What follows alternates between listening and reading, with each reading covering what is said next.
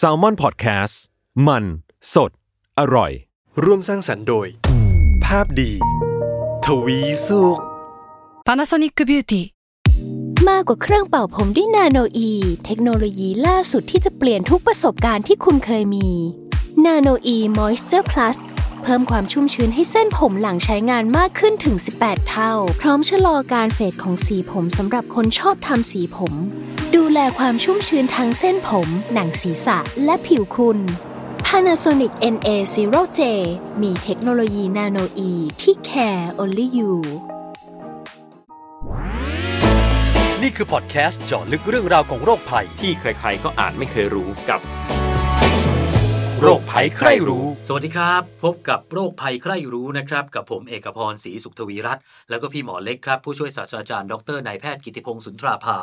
อาจารย์ภาควิชาเภสัชวิทยา คณะแพทยศาสตร์ศิริราชพยาบาล มหาวิทยาลัยมหิดลนะครับ สวัสดีครับพี่หมอเล็กครับ สวัสดีครับคุณเอกและคุณผู้ฟังทุกๆท่านนะครับครับ ในเทปนี้ฮะเราจะมาพูดถึงโรคที่ถือว่าเป็นโรคคลาสสิกอืมของคนที่งานเยอะงานหนัก ทำงานไม่เป็นเวลา กินไม่เป็นเวลานอนไม่เป็นเวลา ก็คือโรคกระเพาะ คือผมเนี่ยไม่เคยเป็นโรคกระเพาะนะ แต่ใครที่เคยเป็นหรือเคยมีประสบการณ์ก็เคยเล่าให้ฟังว่าเฮ้ยตอนหิวก็อื้อปวดมากอืมกินจนอิ่มแล้วอ้าวก็ปวดอีกอืมก็เลยไม่รู้ว่าสุดท้ายเนี่ยนะมันควรจะแก้ไขมันอย่างไร มันมีอะไรมากกว่ากรดในกระเพาะอาหารนะเพราะเราจะรู้สึกว่า เป็นโรคกระเพาะปวดท้อง เพราะว่ากรดมันกัดกระเพาะถูกไหมอืมเราจะได้ยินกันมาแบบนี้มาโดยตลอดแต่จริงๆมันมีอะไรที่มากกว่านั้นนะครับ มาคุยกับพี่หมอเล็กก่อนก่อนจะไปโรคกระเพาะอืมเรามาพูดถึงการย่อยอาหาร อืมอืมดีครับ การย่อยอาหารของมนุษย์เวลาเรากินข้าวเข้าไปอะให้พี่หมอเล็กอธิบายหน่อยแน่นอนว่าการย่อยก็เริ่มตั้งแต่ในปากแล้วแหละเคี้ยวมีเอนไซม์มีการเคี้ยวอืมอ่าตรงเนี้ยแล้วกลืนเข้าไปกับเพาะแต่ว่าพระเอกหลักคือกระเพาะเรานี่แหละนะครับ กระเพาะเนี่ยคุณเอกทราบไหมครับ มันหลั่ง สารต่างๆ ตัวแรงๆ อย่างเช่นกรดไฮโดรคลอริกคือกรดที่แรงมากนะครับครับกรดเนี่ยสามารถที่จะย่อยพวกชิ้นเนื้อต่างๆ จนยุ่ยสลายได้ ไม่ทั่งกระดูกที่ทิ้งไว้นานๆก็ถูกย่อยได้เหมือนกันนะครับหมอบางอย่างบางทีเรากินกระดูกอ่อนอืมซี่โครงหมูกระดูกอ่อนมันก็ย่อยได้หมดได้ในคกรับระเพาะมันแรง pH ถ้าค่าความเป็นกรดด่างประมาณ 1-2นะครับอืมซึ่งแรงมากนะครับแรงจนแบบถ้าหย่อนมือเข้าไปนี่เละได้เลยนะครับครับเออแต่ตรงเนี้ยเออคุณเอกสงสัยไหมเฮ้ยมันแรงขนาดนี้ แวบมาเลยฮะ มันย่อยเนื้อย่อยกระดูก แล้วท้องเราไม่เป็นไรเหรอฮะ เออ แล้วกระเพาะที่เนี่ยเป็นตัวสร้างเอง มันอยู่เออได้ยังไงใช่ไหมครับนั่นสิ เออ แล้วทุกวันด้วยนะไม่ใช่แค่ แล้วทุกเอ่อเช้ากลางวันเย็นอีกเออใช่ไหมฮะ ย่อยอย่างอื่นได้ทำไมไม่ย่อยตัวเองเนาะ ใช่ครับ ตรงนี้เนี่ยกระเพาะมันมีกระบวนการป้องกันตัวเองที่ครัพิบเศษมากนะครับ มันจะสร้างสารต่างๆ เคลือบผิวเอยหลายๆอย่าง ไอ้สิ่งเหล่าเนี้ยป้องกันตัวกระเพาะเองจากกรดที่มันหลั่งนะครับ ครับอืมเพราะฉะนั้นกระเพาะก็สามารถป้องกันตัวเองได้ แต่กลไกป้องกันตัวเองเหล่าเนี้ยมันจะเสียด้วยจากหลาย ๆ สาเหตุนะครับ เดี๋ยวเราจะมาคุยกัน ก็ซึ่งเป็นสาเหตุของโรคกระเพาะนั่นแหละนะครับอืมและเห็นบอกว่าในอดีตเนี่ยมีการค้นพบระบบการย่อยเนี่ยอืมเห็นบอกว่าด้วยเรื่องบังเอิญใช้คำนี้ได้ไหมถูกต้องครับ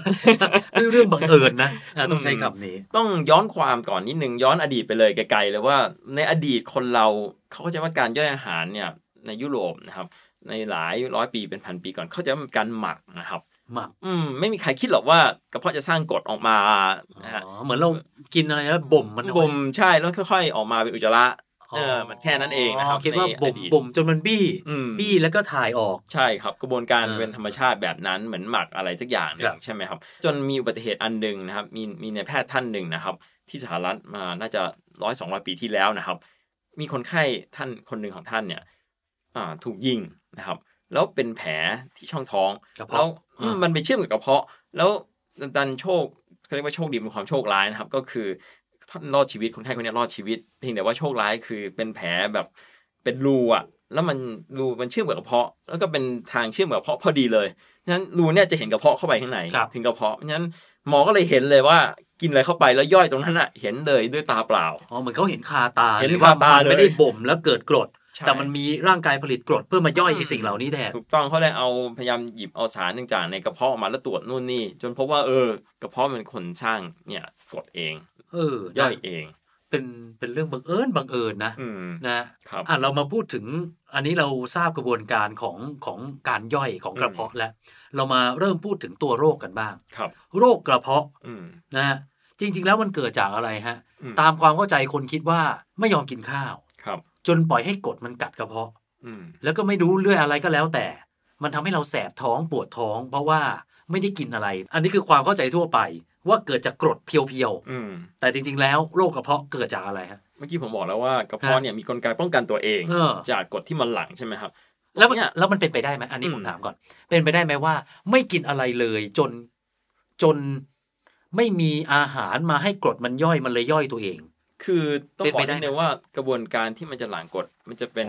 กระบวนการธรรมชาติครับหนึ่งเริ่มเริ่มจากการเห็นของกินกดหลั่งส่วนหนึ่งแม้จะไม่ทั้งหมด แล้วก็พอกินเข้าไปกระเพาะขยายตัวหลั่งมากขึ้นเฮ้ยอันนี้จริงนะมันเป็นสวลาเต็ปสเต็ปขึ้นไป เวลาเราเห็นของกินอร่อยอร่อยๆตอนหิวอะอืมบางทีมันจะ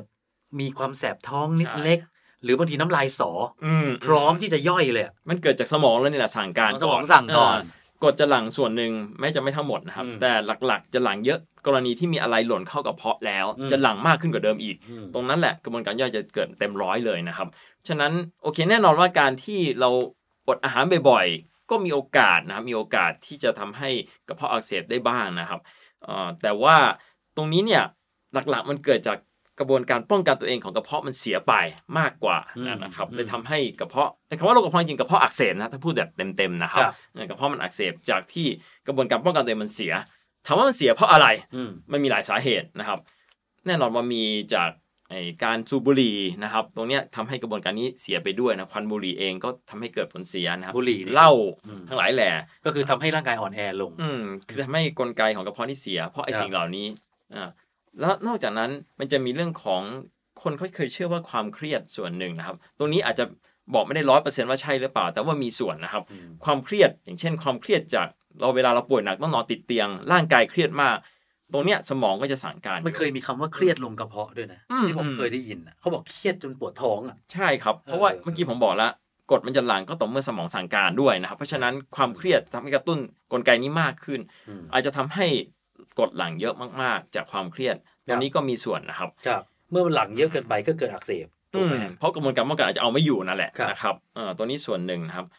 แต่ว่านี่คือความเชื่อตั้งแต่โบราณมีอยู่แค่นี้แหละนะครับอืมอืมมันไม่มีมากกว่านั้นหรอกในใช่ครับอดีตก่อนยุค 80 นะครับ จนกระทั่งย้อนความก่อนว่าการ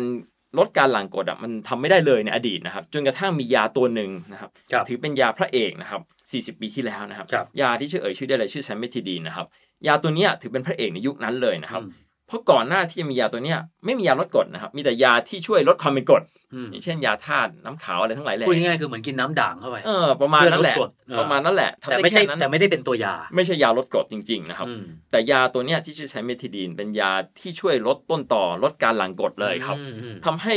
ความเป็นกรดในกระเพาะลดลงโอ้โหเป็น top hit เลยครับไม่ต่างกับยาตัวหนึ่งในยุคน่าจะ 9899 ที่ออกมานะฮะยากระตุ้น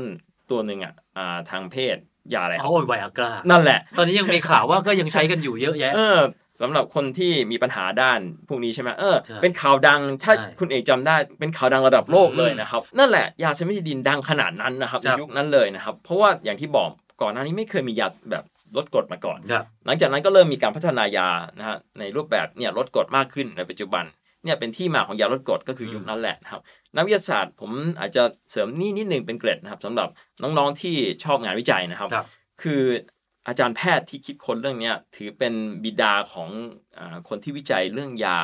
ในแบบใหม่นะครับ การวิจัยยาในสมัยโบราณ คือการเอาสมุนไพรหาสารจากสมุนไพรดูดูว่าสมุนไพรนี้ช่วยรักษาโรคอะไร และหาสารจากสมุนไพรตัวนั้นใช่ไหมฮะแต่ว่าของนายแพทย์ท่านเนี้ยคิดอีกแบบหนึ่งเขาจะหาต้นตอเลยว่า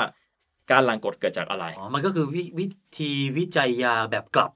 กลับเออคือกลับหาด้านจากในโบราณในอดีต อืมถูกต้องของโบราณคือตั้งแต่ไล่จากพืชลงมา แต่ว่าอ่าตัวเนี้ยดูจากกลไกการก่อโรคเลยอืมทำยังไงถึงหายอะมาสกัดอันนี้อืมโรคเป็นยังไง แล้วค่อยสกัดไล่ย้อนกลับมา นี่คือหากลไกของโรคอืมแล้วก็ดูที่กลไกโรคเกิดจาก สารอะไรจับกับตัวไหนครับแล้วก็หายาที่เรียนแบบสารตัวนั้นอะไรแบบนี้ครับนะครับนี่แหละคืองานวิจัยในสมัยใหม่แบบนี้แทบทั้งสิ้นนะครับบริษัทยาซึ่งอาจารย์แพทย์ท่านเนี้ยก็ได้รับรางวัลโนเบลในที่สุดนะครับครับเออนี่แหละคืองานวิจัยในรูปแบบยาแบบใหม่อืมนี่คือไซเมทิดีนเป็นตัวต้นตอตัวหนึ่งเลยนะครับครับอืมอะอันนี้เราค่อยๆย้อนกลับมาครับเนี่ยเรายังพูดถึงเรื่องกรดกันอยู่นะครับแต่เห็นบอกว่าจริง ๆ แล้วเนี่ยสาเหตุของกระเพาะอักเสบมันมีอีกหนึ่งปัจจัยอืมคือ เอ่อตอนนี้เมื่อกี้บอกยุคต่อมาอ่ายุยุค 80 เป็นอีกยุคหนึ่งที่เปลี่ยนแปลงการรักษาเปลี่ยนอีกเมื่อกี้ผมบอกว่ามียาลดกรดแล้วลดกรดตัวนั้นก็ทำให้คนไข้ที่มีอาการหนักๆโรคกระเพาะดีขึ้นเยอะเลยนะครับ แต่ก็ยังมีหลายส่วนที่เป็นแล้วเป็นอีกกินแล้วก็ไม่หายสักทีอ๋อก็คือยังไม่หายถาวรใช่ก็คือหลายคนก็หายบ้างไม่หายบ้าง หลายคนเป็นแบบเรื้อรังกินเท่าไหร่ก็ไม่หายสักที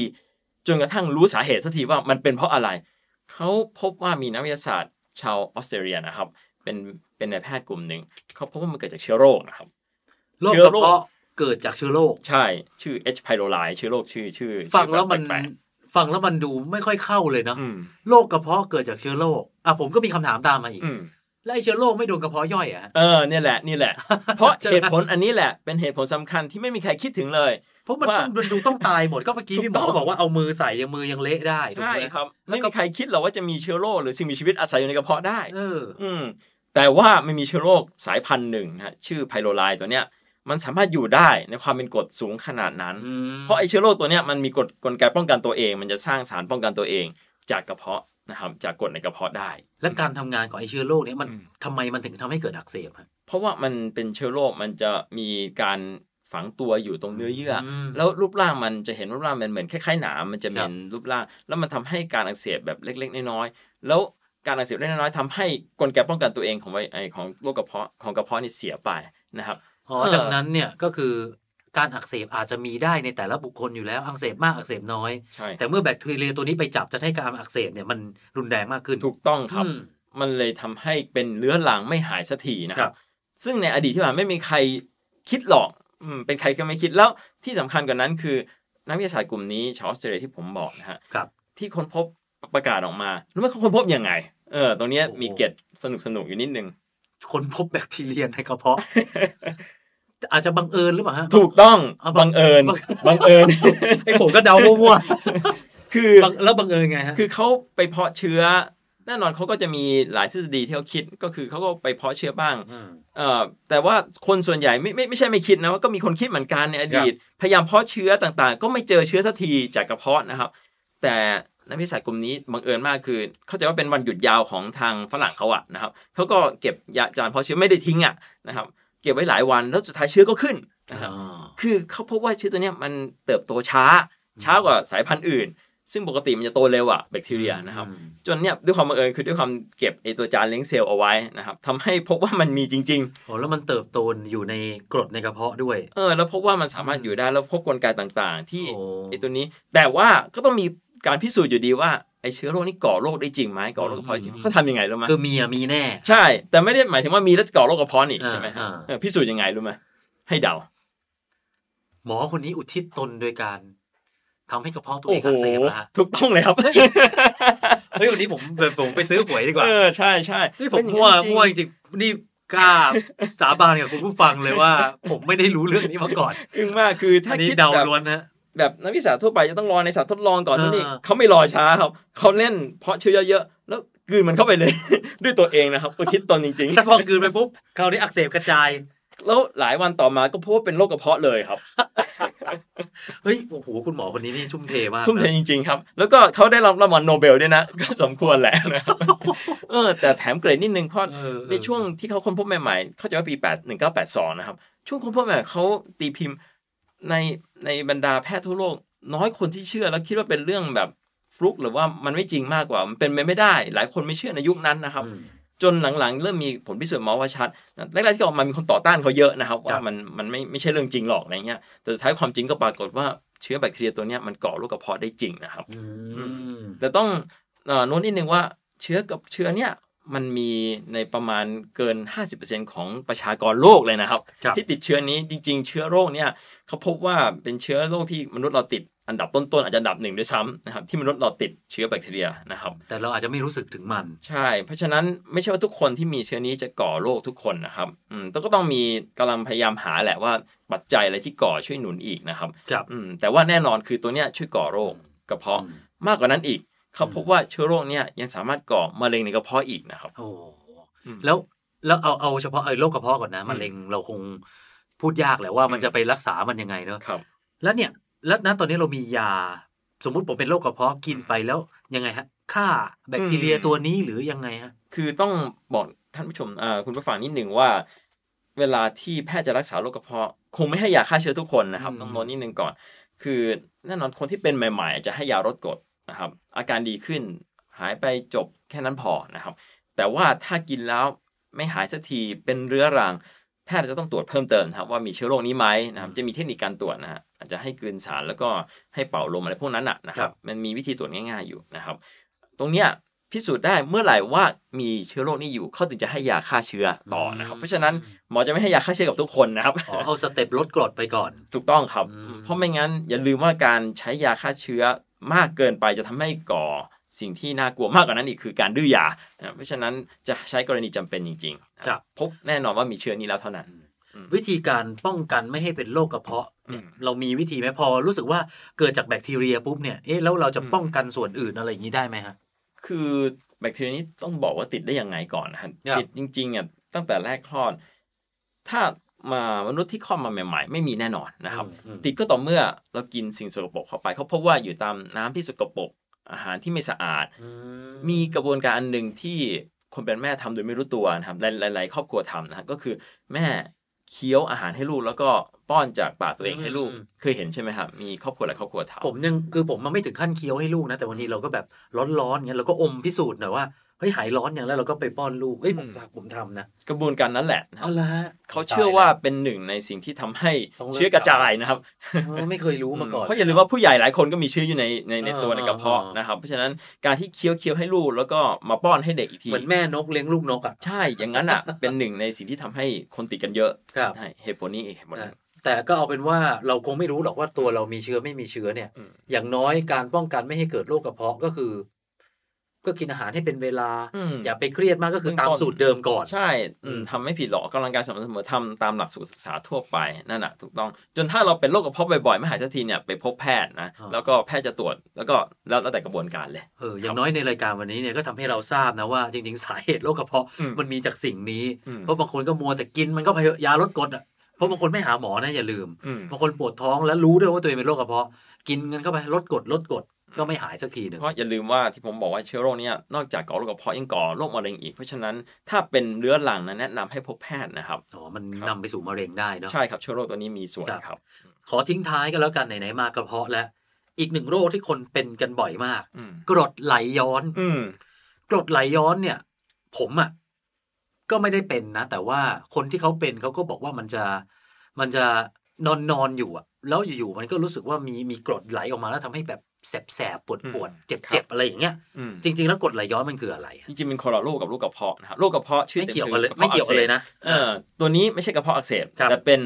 เอาตรงๆ คือเหมือนหลอดอาหารอักเสบมากกว่านะหลอดอาหารเออหลอดอาหารคือส่วนที่อยู่เหนือกระเพาะใช่ไหมเราครับกินเข้าไป แล้วก็เป็นหลอดอาหารแล้วก็อ่าเป็นกระเพาะ มันเกิดจากมันจะมีหูรูด คืออย่าลืมว่าเวลากินเข้าไปนะครับมีหลอดอาหารแล้วมีกระเพาะใช่ไหมฮะจะมีตัวป้องกันไม่ให้มันย้อนกลับขึ้นไปคือหูรูดเนี่ยแหละอืมนะครับอืมของกระเพาะตัวเนี้ยด้วยสาเหตุอะไรหลาย ๆ อย่างทำให้หูรูดนี้อาจจะทำงานไม่ดีกดเลยไหลย้อนขึ้นไป เข้ามาคอเข้าคอถูกต้องขึ้นคออ๋อนะครับ แล้วกรดไหลย้อนเป็นทำให้ กดขึ้นมาหลอดอาหาร นอกจากนั้นขึ้นมาถึงปากได้ด้วยนะฮะ ถ้าเป็นนอนตอนนอนมันไม่รู้ตัว เพราะบางคนเขาเป็นแล้วมันแสบถูกต้องๆครับเออผมเคยเห็นนะเขาขายหมอนหมอนคนเป็นกรดไหลย้อนด้วยอืมปกติเรานอนแนวระนาบใช่ไหมครับหมอนเขาจะแบบเชิดขึ้น คือตรงนี้เพื่อให้แบบ มันไม่ไหลย้อนให้ให้ให้ให้กลับลงไปอืมตรงนี้ผมเสริมนิดนึงคือหลายหลายหลายคนเข้าใจผิดว่ากรดไหลย้อนโอเค กินแล้วนอนเลยเนี่ยเป็นสาเหตุหนึ่งนะครับอ่าแต่ว่าหลายหลายคนแก้ว่าเออเราก็นอนหัวสูงก็จบอืมมันไม่ใช่แค่นั้นนะฮะการนอนหัวสูงเผลอๆทำให้เป็นหนักกว่าเดิมนะครับอ้าวมันต้องเอาทั้งเตียงอะทั้งทั้งลำตัวขึ้นมานะครับ มันไม่ใช่แค่อ๋อยกหัวอย่างเดียวนะครับอ๋อต้องยกเหมันยกเอว ก็คือเคยเห็นเตียงที่หมุนเอาเตียงผู้อาป่วยใช่เตียงผู้ป่วยยกขึ้นมามันต้องเป็นอย่างนั้นนะครับอ๋อไม่ไม่ใช่แค่เอาหัวสูงอย่างเดียวแล้แล้ววผมจบเห็นเขาขายอะเขาดันแค่หัว คือถ้าแค่หัวสูงอย่างเดียวมันไม่พอนะครับอ๋อเผื่อจะเป็นหนักกว่าเก่าอีกนะครับโอ้โหคือต้องเอาทั้งตัวเอาง่าย ๆ ถ้าเอาหลักง่าย ๆ เลยคือถ้าทานอาหารเสร็จ แนะนำให้นั่งหรือยืนคืออย่ารีบนอนอะสักหนึ่งชั่วโมงอะให้นะครับน้ำย่งน้ำย่อยอะไรมันเออให้จัดเรียบร้อยกาหลัให้เสร็จลงไปก่อนนะครับเอออมอะไรก็ตามที่รีบเอนตัวแค่เอนตัวดูทีวีก็มีมีมีผลละ ครับอืมครับ แล้วอันนี้เรามีวิธีแก้ไหมอย่างเช่น ไอหูรูดตรงนั้นเนี่ยอืมที่มันอาจจะเสื่อมหรืออะไรครับก็แล้วแต่เนี่ยอืมหรือว่าเรามีอะไรที่มันจะแบบถาวรไหมเพราะเมื่อกี้อืมที่เราบอกว่าอย่าเพิ่งรีบนอนอันนี้มันดูเป็นใช่การแก้ปัญหาเฉพาะหน้าไปก่อน อืมต้องดูก่อนสาเหตุมันเป็นยังไงครับครับสาเหตุที่เขาพบหลักๆก็หนึ่งพวกการดื่มเหล้าสูบบุหรี่แน่นอน เป็นตัวกระตุ้นทำให้หูรูดมันมีปัญหานะครับ แล้วก็การที่ร่างกายอ้วนนะครับ คนที่อ้วนมากๆ ก็มีผลทำให้การทำงานตัวนี้แย่ลงนะครับกดไหลย้อนง่ายขึ้น นั้นเอาง่ายๆทำไงอะครับทำตามหลักสุขศึกษานั่นแหละนะอืมกินอาหารครบห้าหมู่ทานอาหารให้ตรงเวลานั่นแหละนะครับ แล้วก็แนะนำให้อ่าคนที่เป็นเนี่ยอย่ารีบนอน จริง ๆ ก็ทุกคนแหละนะครับ กินเสร็จก็ให้นั่งก่อนสักพักหนึ่งนะครับ แล้วถึงจะเอนตัวอะไรก็ว่าไปสักชั่วโมงหนึ่งไอ้กรดไหลย้อนเนี่ยอืมนอกจากความแสบที่เข้าครับคอแล้วเนี่ยมีผลเสียอะไรไหม อืมอัถ้านตเป็รายนต่อร่างกายอะไรอย่จงริงงี้ๆถ้าคนที่เป็นเรื้อรังมากๆทำให้มันอักเสบเรื้อรังจนกระทั่งหลอดอาหารมันตีบได้เลยนะครับ นี่คือคนที่เป็นรุนแรงนะครับเออตอนนั้นต้องรักษาหนักเลยแหละนะครับ แต่ก่อนจะเป็นตรงนั้นจะมีอาการเยอะแยะโผล่มาก่อนแล้วแหละ ตั้งแต่แสบร้อนยอดอกเอ่ยนะครับ แล้วก็มีไอแห้งๆ เออไอแห้งๆ เรื้อรังโดยไม่ทราบสาเหตุ ก็เป็นหนึ่งในอาการของกรดไหลย้อนนะครับ ไอแห้งๆ โดยไม่ทราบสาอืเหมตุ ไอบางทีอาจจะมีเสมหะบ้างนิดหน่อย แต่ส่วนใหญ่คือไอไม่ทราบสาเหตุเนี่ยแหละแบบเรื้อรังนะครับอืมอืมมันอาจจะเกิดการระคาย ใช่ มันระคาระคายยเคืองอยู่ ถูกต้องครับอืมแล้วถ้าปล่อยไปนานๆ บางทีฟันผุเอยอะไรเอยจากกรดมันเข้าปากอะนะครับอืมเออ ตัวนี้ก็มีส่วนนะครับ ถ้าเป็นนานเออ ฟังแล้วมันก็อันตรายกว่าที่คิดนะ เราก็ใช่คิดครับว่ามันเป็นแค่กรดไหลย้อนๆอืมแต่จริงๆ มันเออ มันอาจจะทำให้เกิดอะไรอีกตามมาได้อีกเยอะครับเลยนะครับอืม เอาละฮะอ่าวันนี้ก็ประมาณนี้นะครับครับคุณผู้ฟังมีคำถามหรือมีข้อแนะนำติชมรายการส่งกันมาได้นะครับ ทางเพจของ Salmon Podcast หรือว่าทางเพจของภาพดีทวีสุขนะครับ วันนี้เราสองคนลาไปก่อนนะครับ สวัสดีครับ สวัสดีครับ